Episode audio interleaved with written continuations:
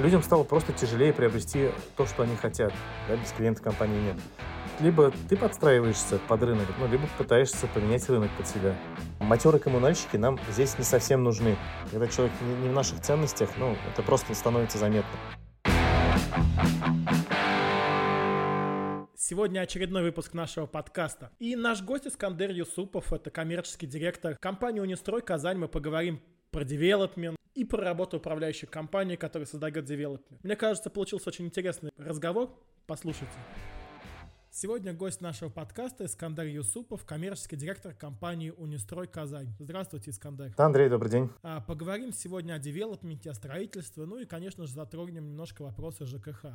Наверное, самый интересный вопрос, с которого обычно начинается запись подкаста, это профессиональный путь. То есть, как вы пришли в эту сферу, Обычно тут самая интересная история, и нет какого-то стандартного такого скучного пути. Путь тоже был не сразу в стройку. Так получилось то, что изначально с университетской скамьи а, я попал в рынок недвижимости. Я сначала а, устроился в риэлторскую компанию, а, работал риэлтором, потом работал в другой риэлторской компании, тоже риэлтором. Дальше я продолжил работу в агентстве недвижимости уже в роли заместителя директора, уже в третьей компании. После стал в ней уже генеральным директором. После этого я работал в инвестиционной компании, которая занималась больше коммерческой недвижимостью, землей. И вот уже из этой компании я попал в Нестрой, где уже вот одиннадцатый год работаю. Тут приходится работать и с землей, и с новостройками, со вторичкой, и с коммерческой недвижимостью.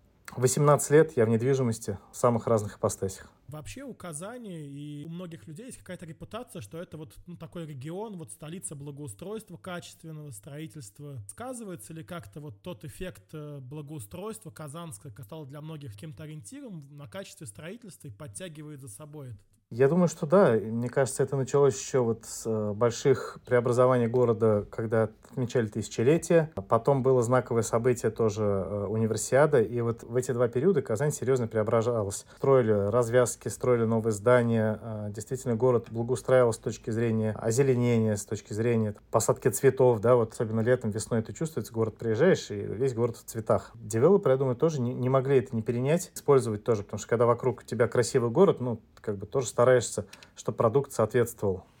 Политика республики и городских властей, она сыграла тоже большую роль. А какие вот основные отличительные черты девелопмента, строительства новых ЖК в Казани вы бы выделили вот отличие от других регионов или вот какие-то свои отличительные черты? Мне сложно, наверное, сказать именно, а, чем отличается Казань, потому что здесь уже много лет работаю, да, для, для меня это как будто уже норма. Э, я могу сказать пример, который у нас был в Тольятти, например, когда мы зашли в первый для себя регион и столкнулись с тем, что наши клиенты, они говорили, почему у вас в проекте нет мусоропровода. Мы как бы привыкли то, что у нас есть мусоропровод. В Казани, в Татарстане уже давно от этой практики отказались, то есть они, в принципе, не обязательны. Там, на наш взгляд, антисанитария, и у него явно больше минусов, чем плюсов. А в Тольятти для нас это было реально большим сюрпризом, и у нас ушло какое-то время, чтобы людей переубедить, то, что вот действительно ничего страшного нет в том, чтобы вынести мусор с собой из подъезда, в итоге убедили. Проект наш Южный бульвар Тольятти один из самых популярных. И вот в каждом регионе, куда мы выходим, мы в начале работы сталкиваемся с чем-то, с чем не привыкли. Допустим, в Петербурге мы столкнулись с тем, что люди не очень любят приезжать в офис.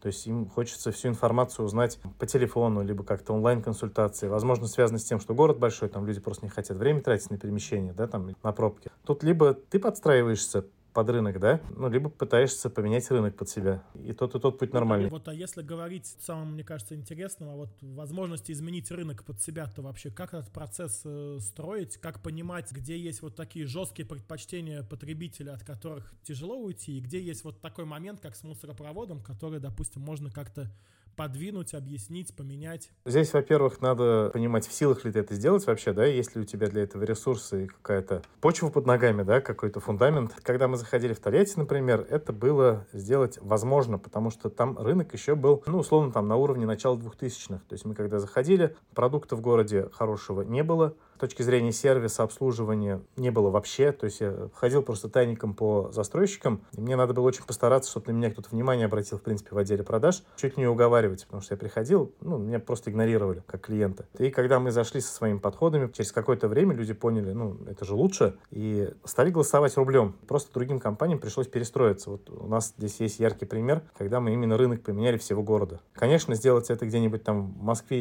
Екатеринбурге, в Петербурге кратно сложнее, но я думаю, что если компания какой-то обладает идеологией, которую она считает правильной, клиент в итоге тоже примет эту идеологию, тогда это тоже возможно. Если вот говорить, наверное, о тенденции последнего года, ну там уже чуть больше, там, то, что после 24 февраля 2022 года, то насколько сильно поменялись вот с тех пор э, какие-то потребительские запросы от клиентов. То есть, если раньше, там, допустим, ну, многие хотели получить помимо квартиры просто какого-то пространства уже там продукт, э, благоустройство, какие-то запросы, вот насколько сейчас вы видите, что это меняется, либо наоборот, пока это никак не повлияло и запрос остается прежним? Клиент уже привык к хорошему, от хорошего тяжело всегда отказываться, и, наверное, не прошло достаточно времени или не настолько изменилась жизнь, чтобы у клиентов этот запрос поменялся. Клиенты по-прежнему хотят красивое благоустройство, дома были красивыми, вами, чтобы везде было чисто. Это если уже в тему обслуживания да, уходить, а, то, чтобы в отделе продаж тоже было красиво. Ну и в целом у них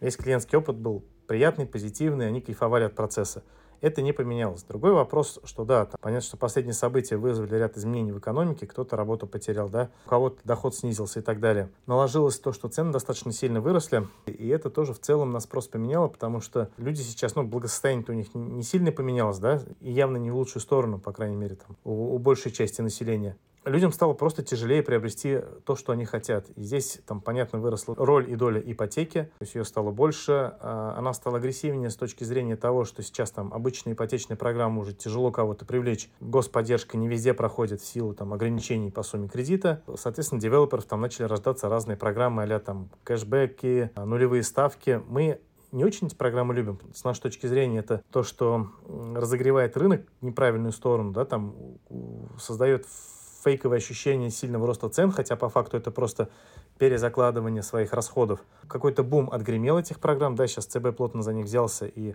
поток немножко спал, вот, но в целом еще помимо этого можно добавить там сильно растущую роль рассрочки и трейдинов, потому что людям все-таки, ну, сложновато, да, там в моменте купить квартиру, но у них зачастую что-то есть, что они могут продать, либо они там ждут каких-то денег и их интересует вариант с рассрочкой. Это больше касалось, наверное, форм оплаты и покупательского поведения. А глобально пока я бы не сказал, что что-то поменялось так, чтобы вот надо было что-то сильно пересматривать в подходах. А многие люди, там, как профессионалы, так и, наверное, покупатели ждут постоянно, ну, возможного снижения цен.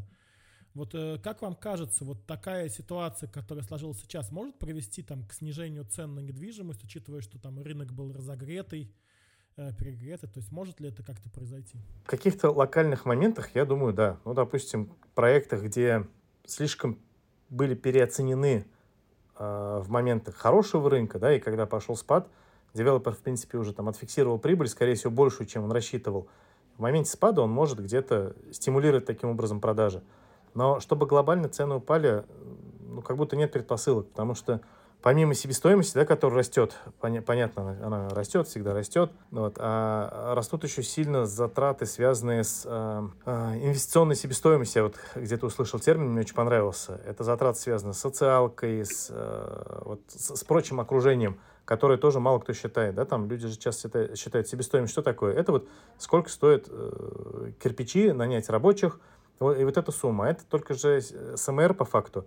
СМР не учитывает в себе стоимость земли, да, а, накладные расходы, стоимость проектирования, сети, вот эти социальные нагрузки, которые колоссальные порой ложатся в проект, но этого обычно никто не знает.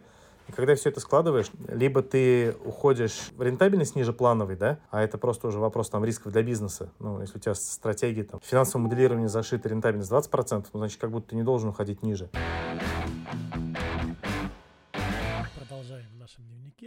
Рассказывать о том, как мы создаем цифровую управляющую компанию. В прошлый раз мы говорили о том, что такое финансовая отчетность, как ее делать, зачем она нужна, почему она имеет такое краеугольное значение, ну, на мой взгляд, для построения цифровой управляющей компании.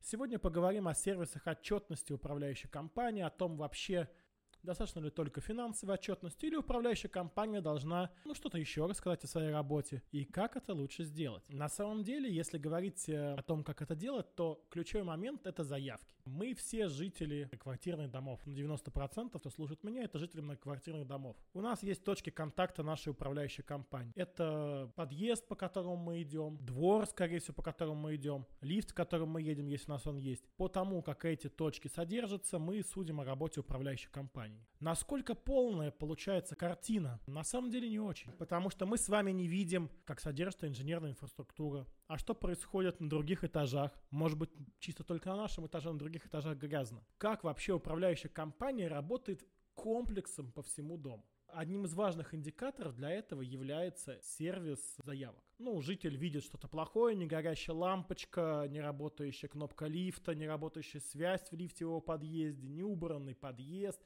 Э, он оставляет заявку в приложении. Знаете ли вы заявки этой, если вы ее не оставляли? Ну, в большинстве случаев нет. Приложения управляющих компаний, которые используются, они не дают вам возможности увидеть о том, что вот такая проблема была. Наша идея, что все заявки по дому должны быть раскрыты. Без персональных данных, без ФИО, там, без номера квартиры, но вы должны видеть, вот как такое лента телетайпа, какие заявки идут по вашему дому, какие категории, Какие сроки закрытия заявок? Какие сроки просрочки? Потому что у каждой заявки по регламенту есть срок на выполнение. Какие заявки находятся сейчас в работе? Какие за закрыты вовремя? Это отличный сервис аналитики, который позволяет увидеть то, как управляющая компания отрабатывает заявки, что происходит и как это устроено. Это, наверное, один из самых э, понятных сервисов отчетности, который очень легко проверить. Вы оставили заявку, вы должны ее видеть в ленте. Если нет никакого обмана, если все делается в режиме онлайн, вы это увидите. Это отличный индикатор, по которому можно проверять. Но в онлайне посмотреть заявки по дому и получить по ним глубокую проработанную аналитику, которая позволит вам оценивать управляющую компанию, это очень круто. Теперь, наверное, вернемся немножко к старту. Вообще цифровая управляющая компания. Ну, цифровая управляющая компания, естественно, должна быть выбрана, скорее всего, на онлайн-собрании. Ну, потому что странно. Вы позиционируете себя как цифровая управляющая компания, но почему-то проводите старое аналоговое собрание в бумажных бюллетенях, не используйте все прелести современных информационных систем, такой как Батлер. Батлер, помимо всего, является еще информационной системой. И тут встает очень важный вопрос. Для того, чтобы управляющая компания начала управлять домом, должен быть подписан договор управления с 50% плюс собственник. Иначе очень часто ГЖИ разных регионов отказывают в управлении. Так вот, если все происходит в онлайне, то важный элемент – это встраивание процесса подписания договора с использованием цифровой подписи, электронной цифровой подписи клиента. Это позволяет сделать честный процесс, потому что сегодня я не знаю ни одной, вот скажу честно, управляющей компании, которая вот буквально хорошо выполняла бы эту норму подписания 50% плюс договоров собственника. Нет, этого нет даже, когда идет процесс заселения. Если дом там больше 20 квартир, то это уже не выполняется. И ГЖИ обычно это смотрит либо сквозь пальцы, либо использует это как повод для того, чтобы не включить дом в реестр лицензий. Так вот, это можно максимально упростить, оцифровать, не мотаться с этими вот бумажными подписанными договорами, которые еще и теряются. А ГЖИ может в любой момент прийти проверить о том, как это устроено у вас. Сегодня, ну, куча сервисов электронных цифровых подписей, куча сервисов по онлайн-голосованию. Но вот эта комплексная картина, которая позволяет увязать процесс подписания договора с процессом голосования за выбор управляющей компании, его нет. И совершенно вот уйти от того, что управляющая компания выпускает реестр подписавших договор управления без подписей, трактуя, что там будут все, кто проголосовал за выбор управляющей компании. Прочие моменты. Сделать максимально честный открытый реестр. И дальше в приложении выводить возможность подписать договор управления всем, кто это не сделал это на самом деле намного упростит процесс подписания, потому что сегодня там это очень сложно приходить в офис управляющей компании, как-то еще делать. А для людей это первая точка входа в наше приложение. Поменялся собственник, появился собственник. Первое, что предложит ему наше приложение после регистрации, подписать договор управления. Он может его изучить, понять, почему он его обязан подписать, если он принят на общем собрании собственников, и сделать это. Мне кажется, это очень крутая фишка который, в принципе, актуальна не только для цифровой управляющей компании, но, наверное, для любой управляющей компании. Этот момент актуален, потому что лицензионных требований для обычных управляющих компаний никто не поменял. А в следующий раз мы расскажем о том, как мерить удовлетворенность клиентов, как следить за работой управляющей компании, чтобы понять, как можно влиять, как улучшать свое обслуживание. Это актуально будет не только для цифровой управляющей компании, но и, наверное, для всех. А вот как раз, э, мне кажется, это важный вопрос, потому что многие еще недавно представляют себе работу девелопера как такого, ну вот люди что-то строят, вот это покупает, теперь уже появилось понятие продукта. То есть вот насколько вообще в вашей работе важное значение имеет маркетинг, построение отношений с клиентами, насколько вот сегодня вы понимаете, что это вот э, действительно помимо качества строителя является вашей отличительной чертой, которая там может позволять в том числе с этими проблемами, которые сейчас есть, справляться? На мой взгляд, это всегда было важно. Наверное, этим можно пренебречь, если ты а-ля монополист, да, там продаешь дешевле всех, либо у тебя просто нет конкуренции. Но вообще конкуренция выросла сильно. Это везде происходит, не, не только на исторически конкурентных рынках, да, типа Москвы и Петербурга, в Казани той же самой. Сколько мы, в принципе, это видим во всех регионах присутствия. И здесь, насколько ты сможешь грамотно, правильно выстроить коммуникацию с клиентом, насколько ты сможешь внушить клиенту, что тебе можно доверять, что ты дашь э, тот продукт, который обещаешь, да, там, и дашь те сроки, которые обещаешь, мне кажется, это один из залогов успеха, в принципе. Нам отчасти, конечно, помогает известность бренда, да, с точки зрения того, что компания уже 27 год, компания никогда клиент клиентов не подводила, это нас, нас, конечно, сильно драйвит в родном регионе. Но когда мы заходим в другой регион, нас никто не знает. Если в Казани не строю практически там, вот мы на днях проводили исследования по top of mind, то есть люди, которым не задавали конкретный вопрос, а просто в целом, какие компании вы знаете, там каждый третий нас знает. Это люди, не связанные с development, да, это вообще там случайная выборка. То заходя в тот же Санкт-Петербург, нас не знает никто. И нам приходится как-то пытаться доказывать, что вот мы действительно правильная компания, да, мы действительно не обманем, мы действительно дадим тот продукт, который обещали. На, на это, конечно, тратится усилия, да. И здесь, повторюсь, да, там правильность выстраивания коммуникации, она становится основополагающей. А вот если говорить, наверное, о таком самом обычно тяжелым для девелопера этапе коммуникации, это вот от момента покупки до момента заселения в дом. Это вот такое, когда идет тягостное ожидание, когда клиент уже часто платит ипотеку, платит еще аренду, то есть он прям такой на, на негативе. Вот как вот в этот момент э, девелоперу не упустить жителя, клиента, чтобы он уже там не подошел к заселению с каким-то таким накопленным негативом?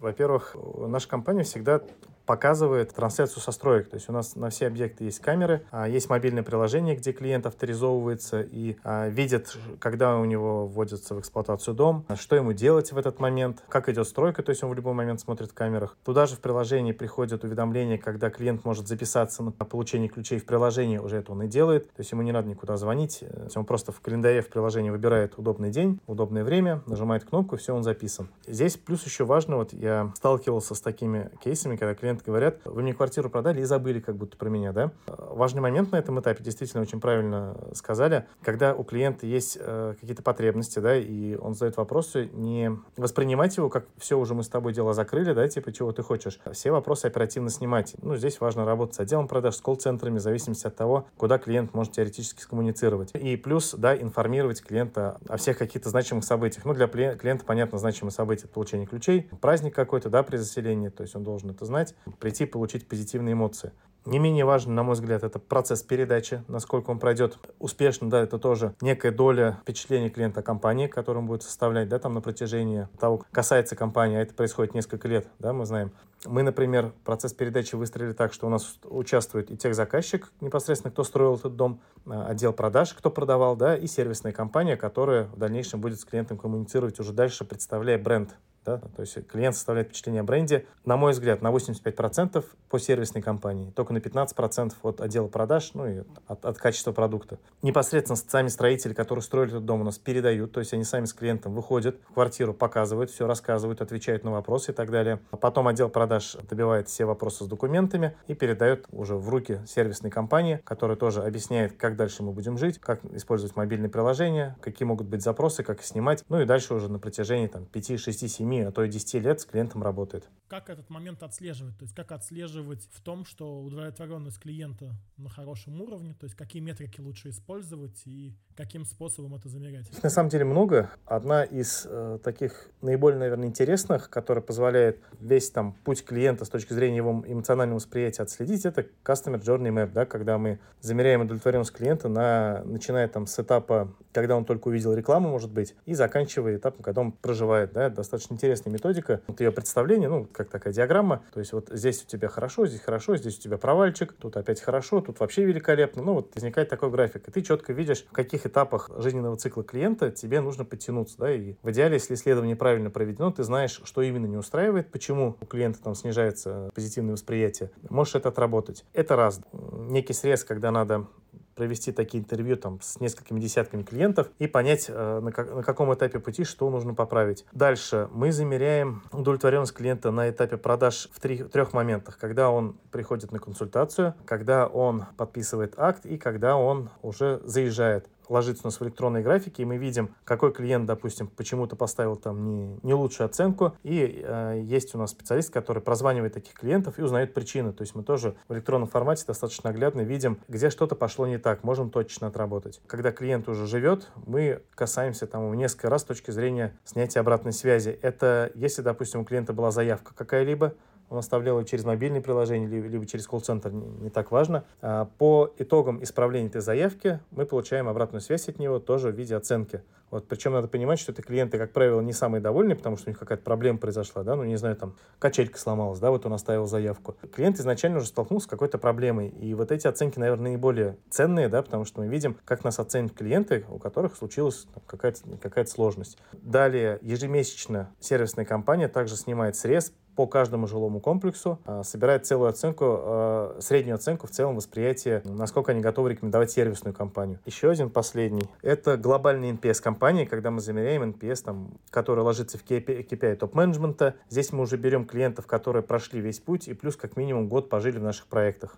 Ну и самое главное, конечно, не просто ее собрать, э, самое важное с ней работать, да, там сама по себе она только инструмент для дальнейших действий. И правильно на основании этой обратной связи, связи составить план, что ты должен сделать, и потом, как ты будешь мониторить то, что это сработало, ну, вот, наверное, самое важное. А вот если говорить как раз вот управляющей компании, вообще насколько сложно было вам на вашем опыте вот строить эту управляющую компанию и подбирать для нее кадры? Где вы их брали и как э, вообще весь процесс создания своей управляющей компании строился? Ой, это был не, не быстрый процесс. В какой-то момент э, мы решили, в принципе, начать все с чистого листа. То есть у нас там был достаточно большой объем, которым занимались партнеры. Мы в тот момент решили, что все-таки мы своих клиентов не хотим отдавать в какие-то внешние руки и хотим, чтобы они оставались рядом с нами. И заниматься им должна не партнеры, пускай близкие, да, а все-таки подразделение компании.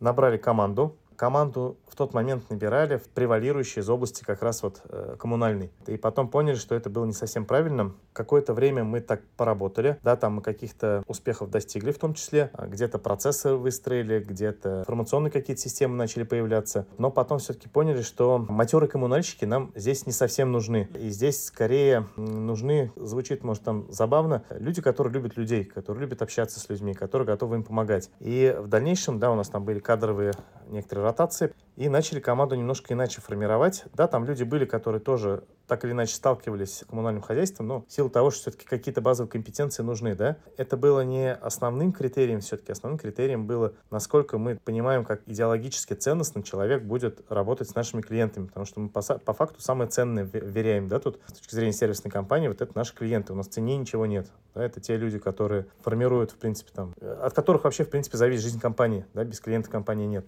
постепенно вот так вот э, там, год за годом мы прирастали. Сейчас у нас уже почти миллион четыреста метров, тысячи и тысячи клиентов.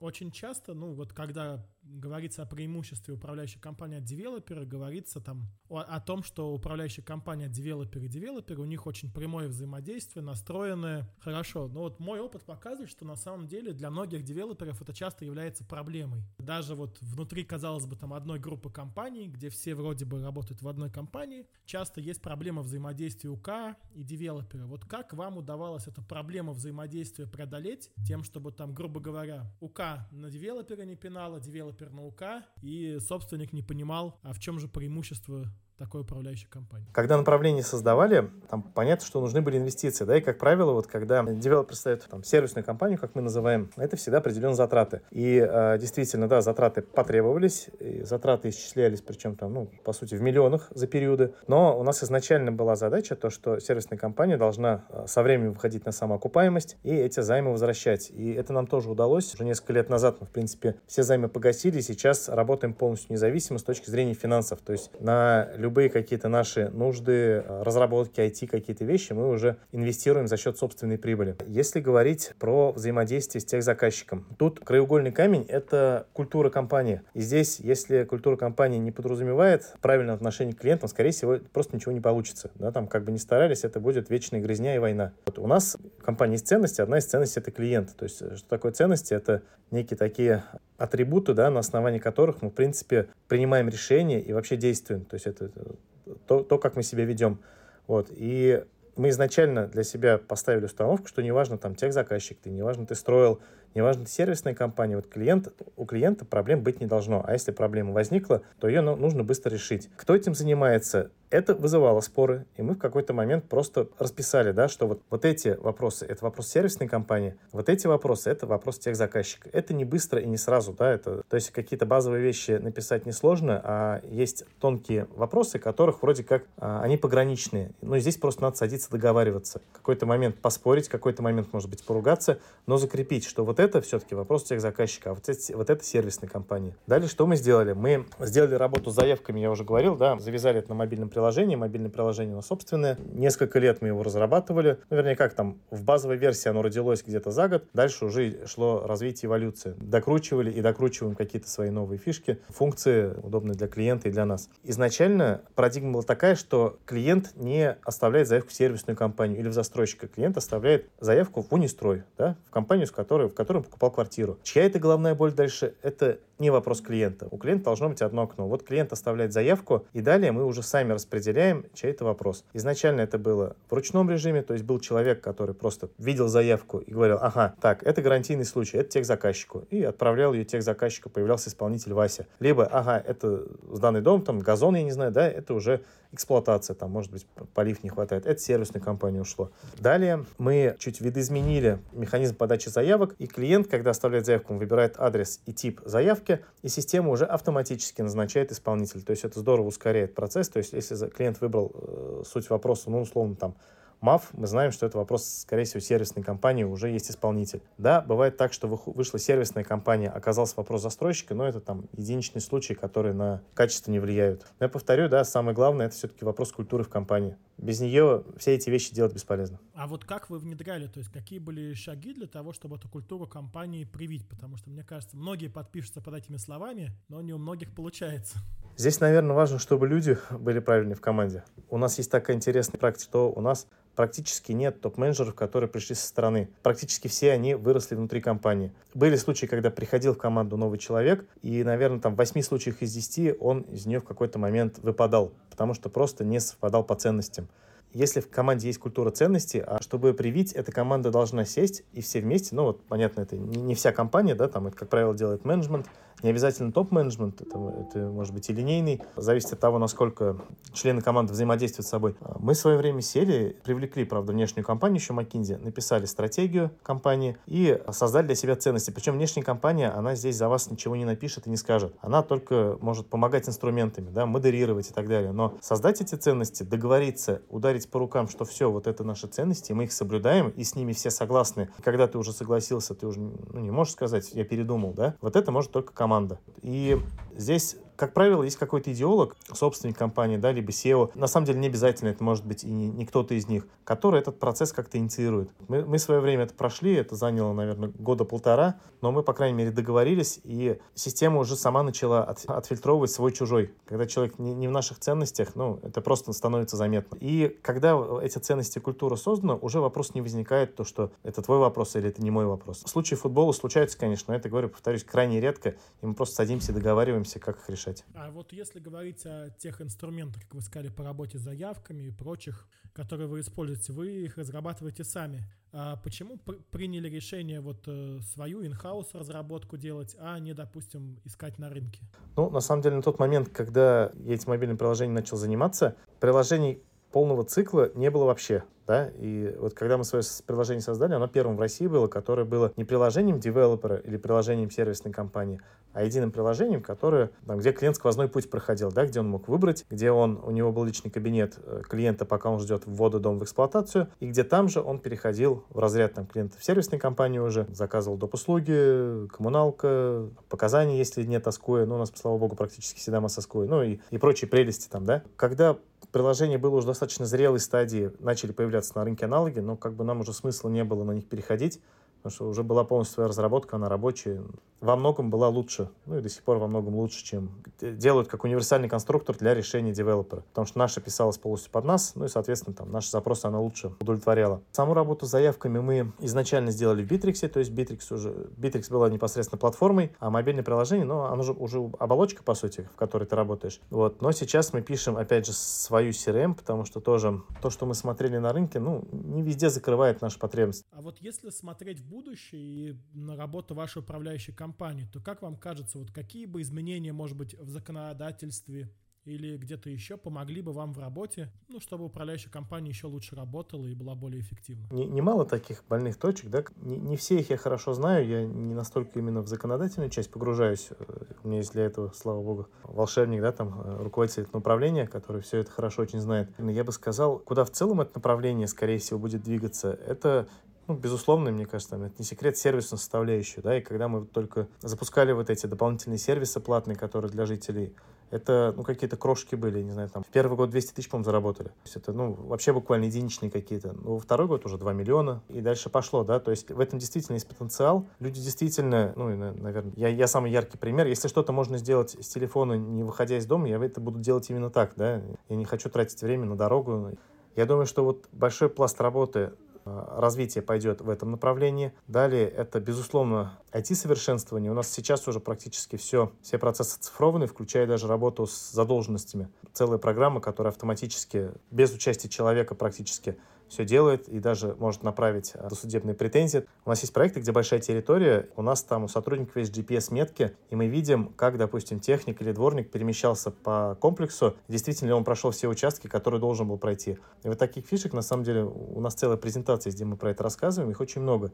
Вот насколько я вижу, пока это очень мало у кого есть, даже в коммерческих, да, вот сервисных компаниях, которые при девелоперах, у которых есть ресурсы и желания, есть куда расти. Вот я уж не говорю про отрасль ЖКХ, которая в стране в целом, ну, то, что творится там в муниципальных компаниях иногда, да, конечно, там еще расти и расти в этом плане. Как будто бы они уже тоже видят и первые шаги в этом плане делают. Вот если говорить как раз о развитии вашей управляющей компании, вы сказали как раз, мне кажется, важный момент, что, да, многие управляющие компании очень далеко и глубоко отстали. Вот насколько вы готовы делать это отдельным таким бизнесом, продуктом, который вы продаете там другим застройщикам, которые тоже иногда ищут управляющую компанию, с которые работают, либо напрямую жителям, которые ищут управляющую компанию, которые хотели бы выбрать вместо той, которая у них есть сейчас.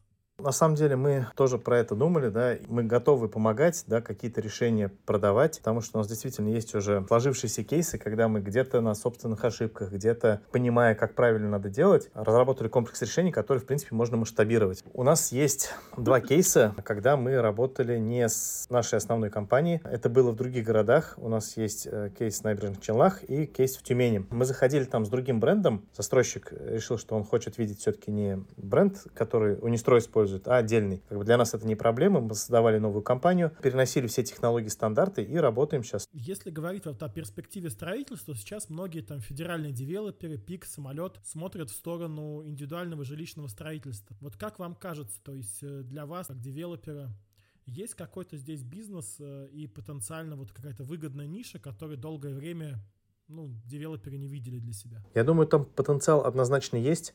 Единственная, наверное, сложность, да, то, что девелопер есть штат, да, там людей, э, есть подрядчик, есть накладные расходы. Девелопер, как правило, строит не один дом, да, как э, это частники делают. Это все-таки какой-то проект. Там возникает социалка. У девелопера, как правило, затраты существенно выше, чем у частника, который просто решил, ну, купил участок и решил построить дом. Причем там затраты, ну, очень сильно отличаются. Это все ложится в ценовую политику. Продукт от девелопера, он дороже, как правило. Если мы говорим при прочих равных, да, вот одинаковый дом девелопер построил, не знаю, там из кирпича, и такой же дом частник построил. Цена его будет сильно отличаться. Вот. Но в целом ниша э, и потребность однозначно она есть. У нас, в принципе, в компании есть подразделение, оно по другим брендам работает, не Унистрой, а называется My Corner by Унистрой, такое название. Оно сконцентрировано именно на ИЖС пригородных или городских поселках, комьюнити, как э, они называют рынок там действительно живой, он непростой, да, и там очень важно попасть с продуктом и, наверное, вот в целом, если говорить об ИЖС и девелоперах, которые централизованно с ИЖС работают, очень важно не ошибиться с продуктом, не сделать его слишком дорогим, который не позволит тебе массово да, заниматься продажами. Но если уж делаешь слишком дорогой, то делай какой-то понятный там комплекс, понятный да, для определенной аудитории. Но это не, не совсем массовая уже история. И не сделать плохо. Вот найти ту золотую середину, когда ты и продавать сможешь, это действительно продукт будет востребован. Напоследок мы задаем всем один вопрос. Э, какую бы книжку вы посоветовали нашим слушателям почитать, не обязательно напрямую связанную там с девелопментом, с ЖКХ, с чем-то еще, а вот такую общую,